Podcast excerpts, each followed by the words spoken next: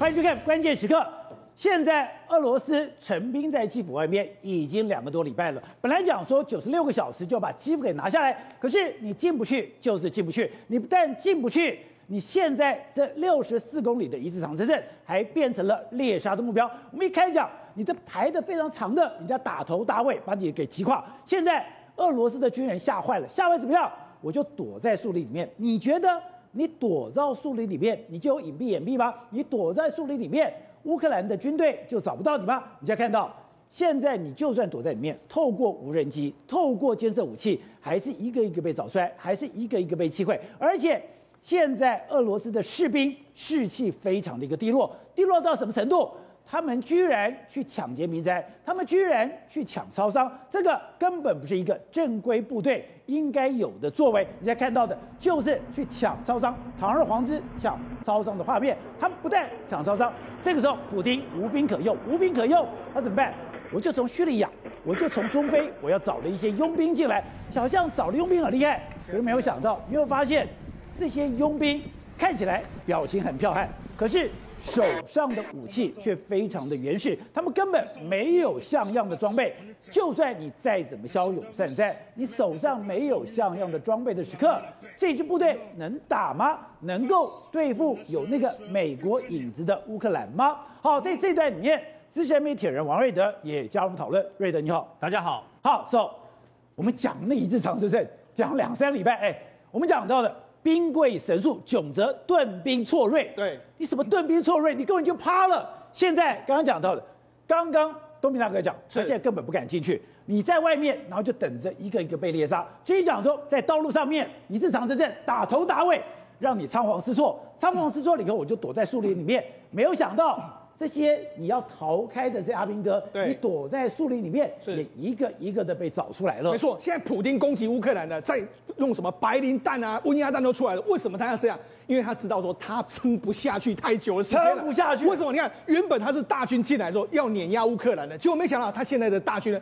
反而是被乌克兰一个一个孤立起来了，他一个一个猎杀。你看，到处进入基辅被猎杀，然后躲在树林里面被猎杀，到处都被，然后在在大马路上面被打头打尾也被猎杀。他现在的损兵折折将非常非常的严重。那除了这个损兵折将严重之外，他现在没有补给啊，没有补给下来，他现在允许什么？哎，你这个军队进到城市里面，你就给我打砸抢。你们的部队的必要时候要自给自足啊！哎，连这种所谓的不军纪败坏的状况都已经出现在这，所以我们的后勤补给完全跟不上。对，你就等于说。就这样因地制宜。对，那好，那你说啊，我不想打仗，我要跑走了。他们现在还有个督战队在后面，你敢跑的话，我就把你枪杀。所以现在整个是士气相当相当之低落。所以普丁啊，已经想不包，他怎么办？他说：哎、欸，那我这样了，我找佣兵来好了，我去这个叙利亚，还有去中非找这个佣兵。可你找这个佣兵，你一看到就知道说这个佣兵能打仗吗？所以呢，现在普丁为什么他急于要这个一个脱身的这个方式？因为他知道再打下去对他相当相当之不利啊。好，所以是哦。看到我们那个到基辅的部队，有种感觉，那瓮中捉鳖。对，当然讲，现在全世界的军事专家还不敢小看俄罗斯。对，当然也认为说他进到了基辅会有一场血战，会有一场浩劫的发生。可是，哎，你在基辅外面也待太久了吧？对，而且在基辅外面就看到他的一个一个的军队，是一个一个的被猎杀。对，现在已经传说有三十一个他的营级的部队，哎，那他本来的很强的这个战斗营哦，战斗群哦。对。一个一个都被炸掉了。对，为什么这样说？我认为说他现在真的进不了基辅。为什么进不了基辅？因为基辅现在是一个非常坚强的堡垒，你要打进去非常真的非常难。你看，比如说，你看，这是他们原本伏击在这个基辅的街道上面，就没想到，哎。我看得到你，你看不到，看不到我。他们的这个坦克就被用这个伏击炮炮轰炮轰掉了。好了，除了这个之外，好，你想说，那我就不要在大马路上，我躲在树林里总可以吧？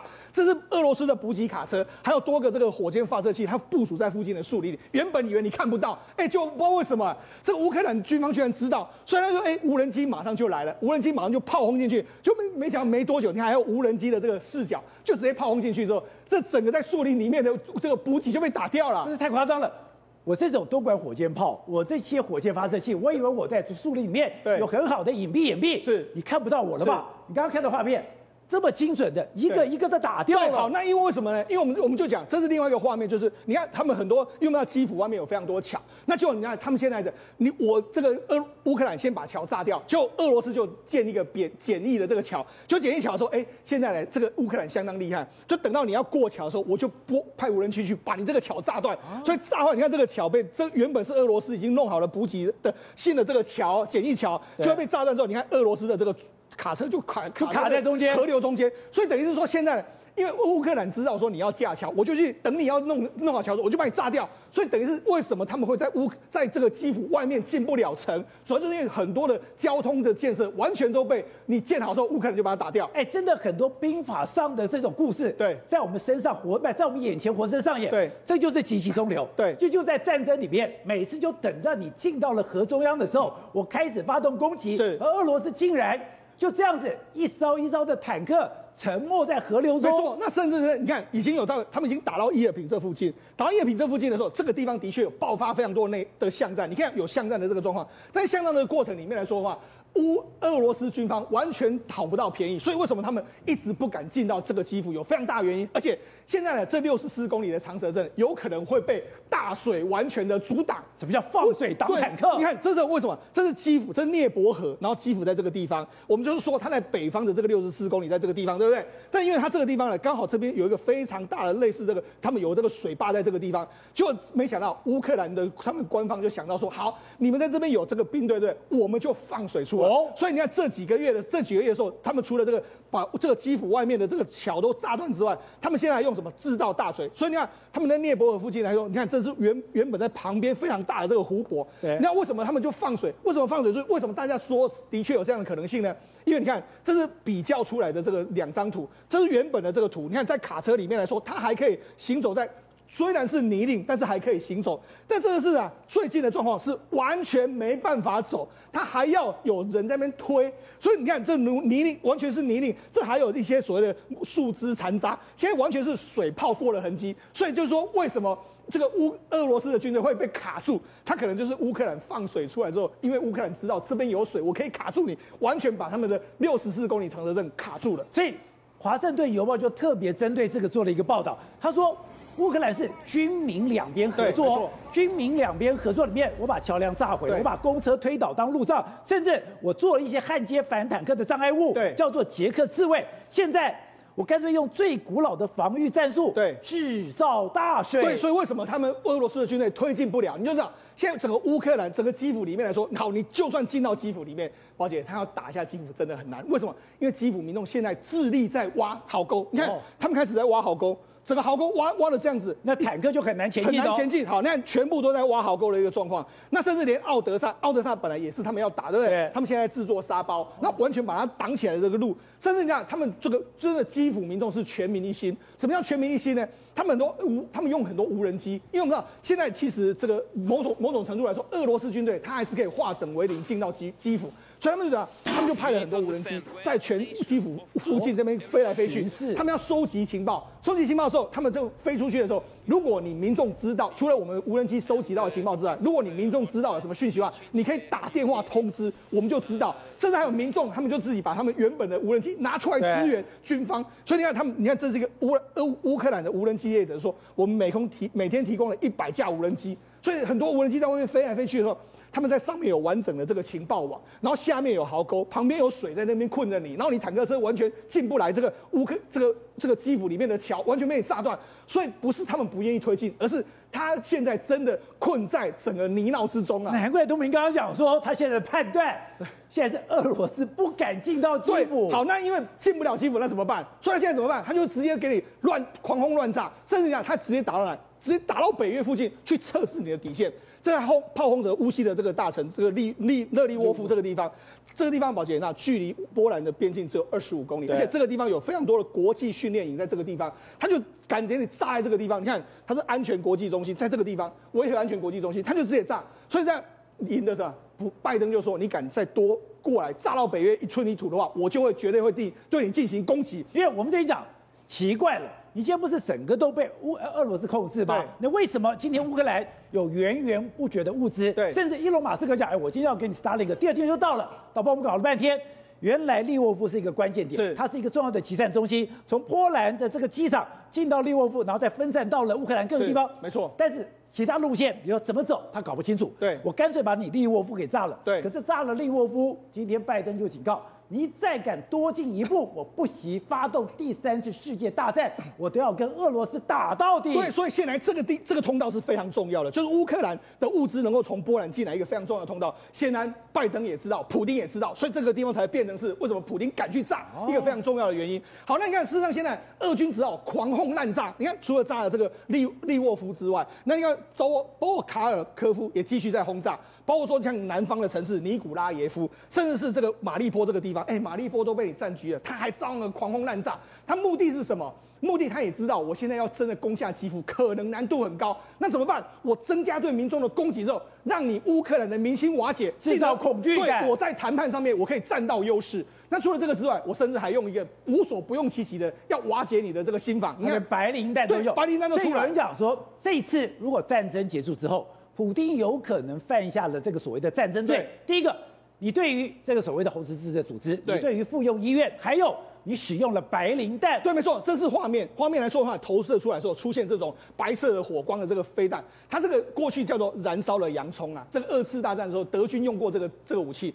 就在他俄罗斯，他们当地的这个警察局长说，俄罗斯正用无言，哎，造成言语无法形容的痛苦和烈火。所以这个，哎。这东西是违反人这个战争罪和反人类罪的东西，他居然丢了。那除了丢白磷弹之外，哎，还被他抓到啊！他们在第二大城卡尔科夫这个地方抓到一个俄罗斯的间谍。那俄罗斯的间谍要放个炸弹，放个炸弹你不说，哎，那你干嘛要用这些所谓的防毒面具在这个地方？难道是防毒面具？对，难道是你想要放什么化学武器，或者是你想要用生化武器攻击？所以美国说现在普京准备用生化武器了。对，好，除了这个之外，那他还用什么自杀无人机？自杀无人机来说，他是无人机上面来说就绑个炸弹，绑个炸弹的话来说，他就攻击什么？攻击人群多的。他原本是想要攻击这个这个军方，可是如果军方没得攻击，他就攻击人群。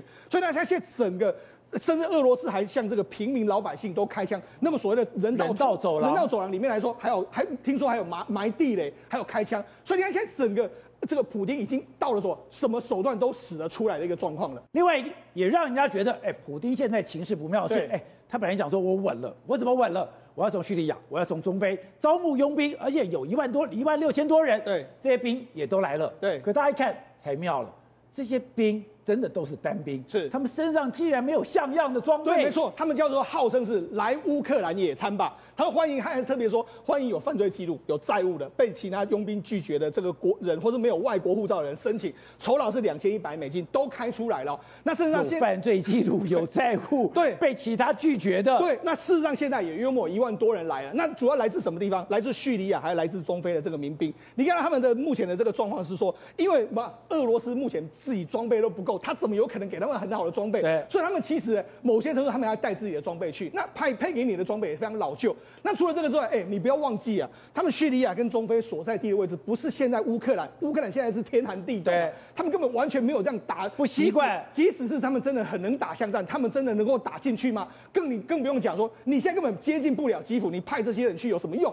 所以当人家说你真的俄军都自顾不暇的时候，你这些佣兵到底能够派上什么用场？所以我们看到了乌克兰的佣兵，或者我们看到了乌克兰军队，对，每个人哎都背着两个火箭筒，三个火箭筒，是，那个真的非常强壮才办得到。结果你们的手上只有自动步枪，而且你看他们训练，就他们就是瘦瘦小小的这个状况，真的有战斗力吗？好，那我们来对比一下。目前我们知道俄罗斯的军方目前不是士气非常低落吗？主要原因就是在于说，你看他们的伙食真的有差。你看这是俄罗斯，因为乌克兰他们目前的军军方呢是受到乌克兰民众的这个支持，所以除了他们原本的供给之外，民众也会给你食物啊。所以他们现在的食物根本是不虞匮乏。但你反过来的话，俄罗斯这是在俄罗斯的这个南边的，他们在南边的城市里面见到里面超商，他们就开始在抢东西吃啊，对不对？你看这是乌克兰的民众，他们还会煮东西给相关的他们兵兵吃啊，所以这样他们还会煮东西给乌军吃啊。他们还有路边的这个厨房，可是你看他们俄罗斯的野战厨房，这应该是洋葱嘛，就直接端丢了一堆在那个地方，然后食物就是这样冷盘啊，看起来你就觉得好吃嘛，你根本就不想吃嘛。俄罗斯真的全民皆兵，对，能打仗的打仗，不能打仗的我也煮食物给这个阿兵哥吃。对，所以你看乌克兰为什么抗抗拒的力道这么这么的强。甚至你看，现在俄罗斯已经说了，好，我们现在食物补给已经不够了，所以呢，请你自动点就这个自给自足吧。所以你们就根本阴粮为于敌了，能抢就抢。你看俄罗斯开始抢超商，然后这个抢完这个超商之后，满地都是垃圾啊。甚至你看俄罗斯军队在半夜的时候，他就把这个门敲开，甚至还有接管乌克兰的海军基地之后，在拼命的找物资。你知道整个目前的士气相当相当的低迷，完全是打不下去的一个情形了。对，董事长，现在这个战况，这个战争无法善了了吗？现在普京真的这么惨吗？不管刚刚讲的，你打不下乌克兰，你没有厚度；但是你打下乌克兰，第一个，你打下乌克兰，你也不能有效占领，你不能有效占领，你就拖垮了这个俄罗斯，你不也完蛋了吗？呃，这个打下乌克兰这个命题已经不存在了，这已经不可能了。你看他最近的动作，他最后他昨天的攻击点打到用战斗机去攻打乌西的这个。乌西的军营，对，打乌西的这个军营，其实就是在截断这个乌克兰后面的军火的后援嘛。没错，那这个乌，那这个情况就已经非常接近跟北约战斗了，所以他用空军去轰，去去去攻击轰炸。那可地面部队有没有占领呢？没有嘛，所以他只是说截断他的后援路线而已嘛。那这个东西就问题是很接近危险的，你知道吧？那为什么做那么接近危险的工作呢？就是表示他想要收拾结束这个战局嘛？那你看美国怎么讲？他急着收拾战局，他急非常的着急。所以你看到今天的呃乌克兰当局的所有的新闻秘书发出来的消息，都说我们现在跟俄罗斯在双方的谈判的窗口已经开始用视讯会议在谈判。他把视讯会议秀给记者看，所以现在是乌俄罗斯在急了，在急的。然后呢，可是俄罗斯因为体制很僵硬。所以现在谈的事情都是谈到和平协议的细节问题了，他不是谈大原则，大原则很多嘛，我们都知道嘛，他要承要要承认这个克克里米亚的主权，要承认乌东的两个这个共和国的主权嘛，这两个事情是最大的困难点，你知道吗？其他的话就是要用所谓的乌克兰中立化了，乌克兰去纳粹化了，这些事情其实泽连斯基是可以可以同意的啦，而他也不想去参加北约了嘛，对不对？但是他要他去承认。已经被你占领的这个国土，对，他做不到这个事情。对，而且你说克里米亚就算了，现在刚刚讲的顿内茨克，刚刚那两个那个两个城邦，哎，现在已经倒过来了。那些人倒过来是已经不会，已经没有心向俄罗斯了。是，所以这个问题很很麻烦，因为战局很简单，就是说，呃，乌克兰可能没有办法驱逐俄罗斯部队出境，但是俄罗斯也没有办法占领，这是一个现实，所以已经被卡死了这边。那倒霉的是谁呢？那军那主动权是已经丧失了，所以普丁已经完全丧失主动权，他非常尴尬的这个情况，所以他会打得越凶，他会出手越重，然后谈得越急，所以泽泽连斯基今天再度提出来，愿意在这个以色列，在耶路撒冷跟这个跟这个跟这个普京碰面谈，对，因为他知道普京是东正教嘛，是，那东正教的这个神这个神圣在耶路撒冷，在耶路撒冷。所以他们希望能够从这个从这个，我刚我前一段我提到，普京现在是信奉的东正教神秘主义，他对这个东西是非常的。他进到一个幻想世界，呃呃呃，不是幻想，他是回到历史，他生活在过去跟历史当中，他对这个反美阴谋论非常崇拜，知道吧？然后他对这个呃复兴这个俄罗斯的这个伟大复兴这个事情，他非常的投入，这都是他的生活的重心。对现在的。俄罗斯的经营，他其实他已经脱离一段时间，从二零二零开始，他不太管，连疫情他也不管嘛，疫情他也不管。然后他，而且你看俄罗斯这个国家，他到底现在目前在全世界扮演什么样的角色嘛？它的生产什么东西？它生产就是原物料嘛，只有天然气，石油、天然气这些，还有农产品啊，对不对？所以其实严格讲，然后另外还有什么军火嘛？所以你发现说，它其实，在某一个在科技类，在一般消费品的来的层次来看的话，它是很落后的一个国家的，你知道？所以你看它跟中国大陆比的话，非常落后啊。所以另外一个消息，那美国就提出来一个概念呢，说现在他准备跟中国提出要求军事需军事军事援助、军品的援助啦。你知道你知道中国外交部赵赵立坚今天怎么讲的？他怎么说？我我念给你听啊。赵立坚说：散布虚假讯息，用心险恶。什么意思？不是血盟兄弟吗？好，我们来解读嘛。对，为什么叫做散布虚美？就是美官员称这个俄方向中国提出的军事需求，他用这个用心险恶是什么意思？你想想看，好，就我们来分析这个中国外交部的战狼外交，赵立坚最凶狠的告诉你说，美国最用心险恶。他告诉你什么？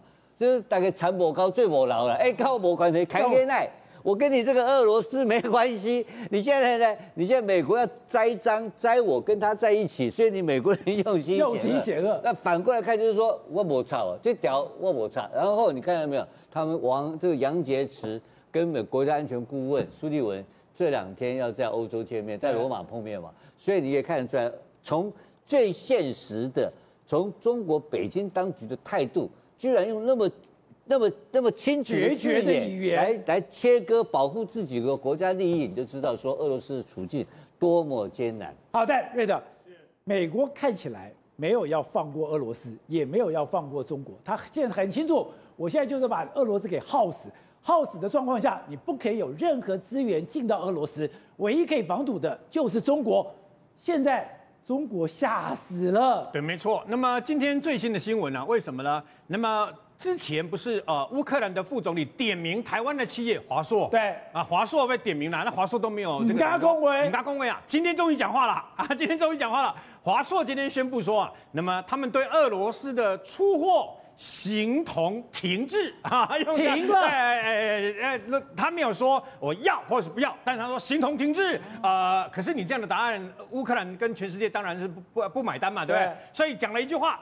捐给乌克兰三千万啊，所以呢，我们台湾那个在由外交部所这个我个人也捐了三万呐、啊，那个所谓的捐款呢，在今天突破了六亿了啊，今天突破六亿了。那么华硕用这样的方式表达，我跟你讲，华硕不表达不行啊，为什么？你看麦当劳跟这个啊可口可乐，他们不表达的结果，人家要全世界抵制啊，你开玩笑。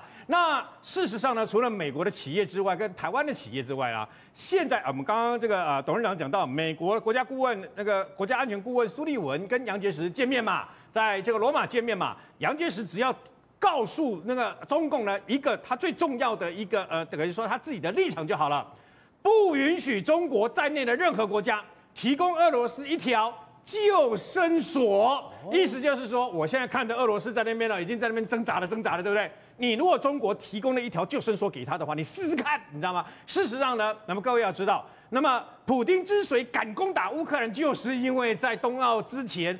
普丁不是亲自到了北京见了习近平吗？拿到了一个一千亿美元的石油订单嘛，拿到了以后，普丁心啊，这个怎样心已经安下来，钱没问题了，就开始进攻了。那中国又给他了一个，那么中国海关总署又下令，所有俄罗斯不管多烂多差的小麦全部收嘛。所以呢，那么美国此举今天的这个等于说这这个这个举动呢，现在告诉中国，如果你敢救他的话，事实上美国商务部前几天已经说了啦。中国企业如果敢救，对不对哦？违背美国这些西方的制裁的话，连你一起制裁哦。那我相信呢，这一次没人敢了。这一次我相信没有人敢，为什么啊？看美国为首的西方竟然敢这样对俄罗斯啊！我跟你讲，俄罗斯这一次不管他最后的结局是怎么样，他五到十年之内站站再也站不起来了。他单单经济就垮了一塌糊涂，军事不要讲，经济全垮了。那除此之外呢？我觉得啊。那么俄罗斯这个等于说，普丁呢，现在正在做一件事。今天的车臣的这个呃相关的总统所率领的一万多个人的暗杀小组，已经到了基辅外围郊区七公里的地方，已经到了。到了以后呢，你要知道那时候不是说要来暗杀那个呃乌克兰的总统泽连斯基嘛？他到了七公里哦，现在正在激战，你知道吗？现在正在激战，正在打仗，正在打仗。哎，各位，我们在讲的过程当中，你不要以为一好像很平和，好像第四轮的谈判要开始，干没有？现在正在激战，正在打仗。那不一样的地方在哪里？我还是认为乌克呃俄罗斯的正规部队还是很强啦。可是你如果仔细看乌克兰他们所拍摄的相关的这个影啊影带，你可以发现一件事。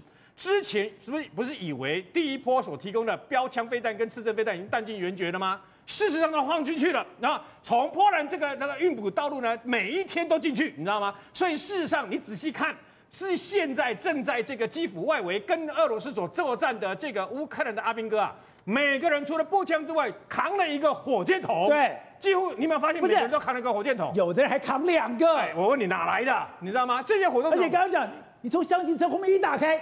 都是火箭筒，除了那个比较笨重的标枪飞弹、刺针飞弹之外，很多啊，很多啊，像这个是反反坦克的这个等于说武器等等啊。那事实上，很多更多我们看到阿兵哥是拿直接有 M 拐两的这个等于说火箭弹的火箭筒啊，M 拐两台湾的六六火箭弹，它就是根据什么包括台湾六六火箭弹呢，那么改良更棒的这个火箭弹，现在美国海军陆战队还在用，还在买啊。所以呢，事实上乌克兰的军队、乌克兰的军人呢、每人都扛两个。好，不是有这个来。强调，这是勇士。一手拿个二十公斤箔的黑还很不得了哎，没有错，你看，不管你躲在哪里，我都能够把你给干掉。那除此之外，不是叙利亚的这个民兵啊，现在不是增加钱，不是增加比较多了吗？现在号称已经增加四个月，增加到八万台币，对不对？他们总共招募了一万六千名。刚刚保杰不是讲说只有步枪嘛？你知道这些不是去打基辅的。他去打哪里？他是乌东守卫的。他是去顿内茨克跟卢甘斯克守卫的。为什么？因为呢，这几天俄罗斯为了要包围基辅跟那个等于说啊那个几个这个大城啊，他已经抽调了克里米亚跟顿内茨克跟卢甘斯克的军队上去。我跟你讲坦白的啦。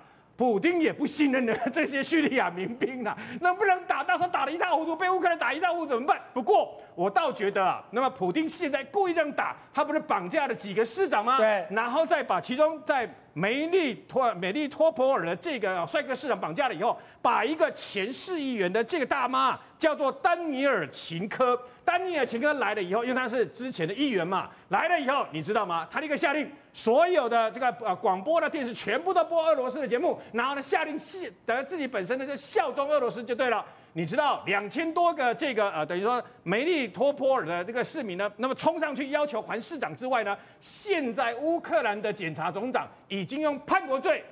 即将要审判跟通缉这个大妈丹尼尔琴科啊，他将成为第一位因为叛国罪很可能被审判跟通缉的俄罗斯的政治人物。就这个大妈，乌克兰的政治人物，就这个大妈，就这大妈，这个大妈现在去接受我当一个傀儡政府的市长，结果现在要通缉你了。对，他即将成为第一个乌克兰的这个等政治人物啊！我最佩服的是乌克兰的总统跟第一夫人，他的总统泽连斯基直接走出总统府到医院去。到医院去以后呢，一个一个跟你们访问，然后呢，一个一个跟你们握手，跟那些伤兵啊，还拿出他的勋章。我告诉各位，我觉得泽连斯基太聪明了。你知道拿破仑以前怎么打建立他的帝国的？出征的时候已经带着一车又一车的勋章。为什么？因为军人最重视勋章。他马上在医院把一百零六个这些轻重伤的相关的乌克兰的士兵啊，全部授予乌克兰英雄。然后紧接着，你知道那乌克兰现在老百姓呢多团结啊？其中有一位。那么，因为打仗死亡被俄罗斯炸死的这个，等于说啊啊，那个阿兵哥啊，他的灵车经过的时候，这些你仔细看哦，这些乌乌克兰的老百姓。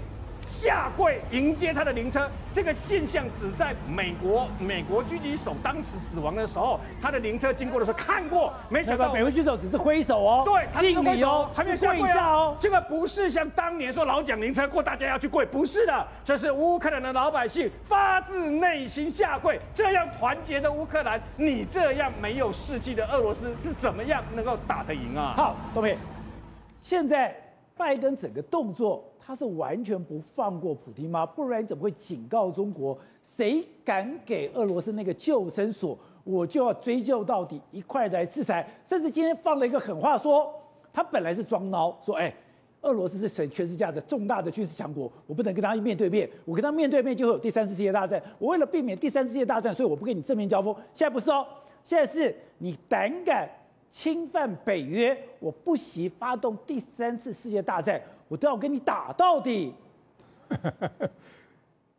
这个啊，就是他原先的设计就是这样子，就是这样子。他装孬，装孬啊，然后泽伦斯基装我们没有准备好，就是把他要引进来。引进来之后，他怎么可能会轻易放他？他不会放过普丁吗？不会。你其实你刚刚才提到说普丁好像现在才软了，不是的。第一次谈判的时候他已经软了。我不晓得你记得不记得，第一次谈判的时候是这个，呃，俄罗斯的谈判代表先到了白俄罗斯，等他们说我们已经在这边了，先去，请你们来。但是你知道泽伦斯基怎么讲吗？白俄罗斯不适合，所以他们不去，才换了一个地方。哦，所以从那个时候开始，已经是俄罗斯想谈了，因为他一开始的这个出兵就不顺利。对，啊，那这个拜登绝对不会放过他。不但是现在不放过他，战争就算是结束之后，我上次讲了，他这这么多的这些经济制裁的东西，有很多还是会继续的。对，他是存心要把俄罗斯打回最起码三五十年，啊，这个也是他在国情咨文里面讲的。你发动这个战争，你会变得更弱。对，啊，那么现在这个乌克兰这个这个战争哈，其实胜利啊，有一种胜利不叫做把你打趴，啊，有一种胜利是不让你打赢，那你拖住。乌克兰现在就就是这样子在做，把你拖住，其实你就输了。现在普丁其实已经输了。对，啊，那么在这种情况下，啊，这两天。这个谈判好像出现了一些曙光，我不认为乌克兰会退让多少，我我绝对不认为。因为他已经占优势了。是，那就看普丁现在怎么样自己。就泽连斯基的立场，我这样拖得太久，战场在我家有什么好处？而且这样子，我的老百姓伤亡更严重，倒霉的是我们呢、啊。这个我刚才我前两天都有解释过了啊，这个这个战争的场面，这样子看起来确实是很残酷啊，确实是很吓人。但实际上，他的伤亡不会有这么严重哦，因为很多人疏散了，对，那更多的人是躲起来了，啊，当然会有伤亡，因为有些人确实还在那个地方，对，那这个其实已经在战争打到这种情况的时候，已经不再不是考虑之列了，包括普京也不考虑这些，他就是把你打烂了，是不是？但是呢，这个做法，你说打到大家杀红眼就是这个样子，他他必须这样打，因为他。讲讲难听一点了，他这个战争已经打不下去了，他做点业绩，啊，最起码他他可以告诉大家说，你看我已经把那个地方打成这个样子了，但是他这样子打是打不赢的，绝对打不赢的。对，以前我觉得普丁最狠，我现在发现美国比他更狠，他根本没有要放过普丁呢。第一个，你的经济制裁，今天连华硕今天都已经受不了了，开始去这个认输了。第二个是，哎，你的经济制裁算了。今天在这个战场上面，真的要把普丁给拖垮掉吗？对，因为美国最终的目的就是把普丁这个政权把它拖垮。也就是说，以前曾经发发动过所谓的颜色革命。甚至于在这个周俄罗斯的周边国家，每一个总统都给人家发生过这个颜色革命，包含白俄罗斯、哈萨克。所以你可以发现到一件事情，就是说，其实美国最终的目的是希望能够俄罗斯真正变成一个民主国家，而不是让普京这种干了二十二年的总统继续，就是说他总统总理这样子换来换去。拜登就是要拉下普京？对，拜登其实最终的目的就拉下普丁。真的可以把普京拉下来。他的其中选举就稳了。对，所以趁这个这个乌克兰这件事情的话，让普京掉入到这个陷阱当中。因为这八年当中，二零一四年开始的克里米亚之后，八年当中你不知道美国对于乌克兰做了哪些事情。所以这时候普京其实情报错误的原因，是因为他个人太过自信，因为他不听信自己底下的人给他一些相关情报。所以现在对普京来讲的话，他最大的危机就是他自己本身的政权。对，所以他内部只能只能会采取镇压的模式，只要有人上街头反对他。拿白白纸来讲，来讲的话，他马上就入狱。但是问题是，普普丁也是要玩大的嘛？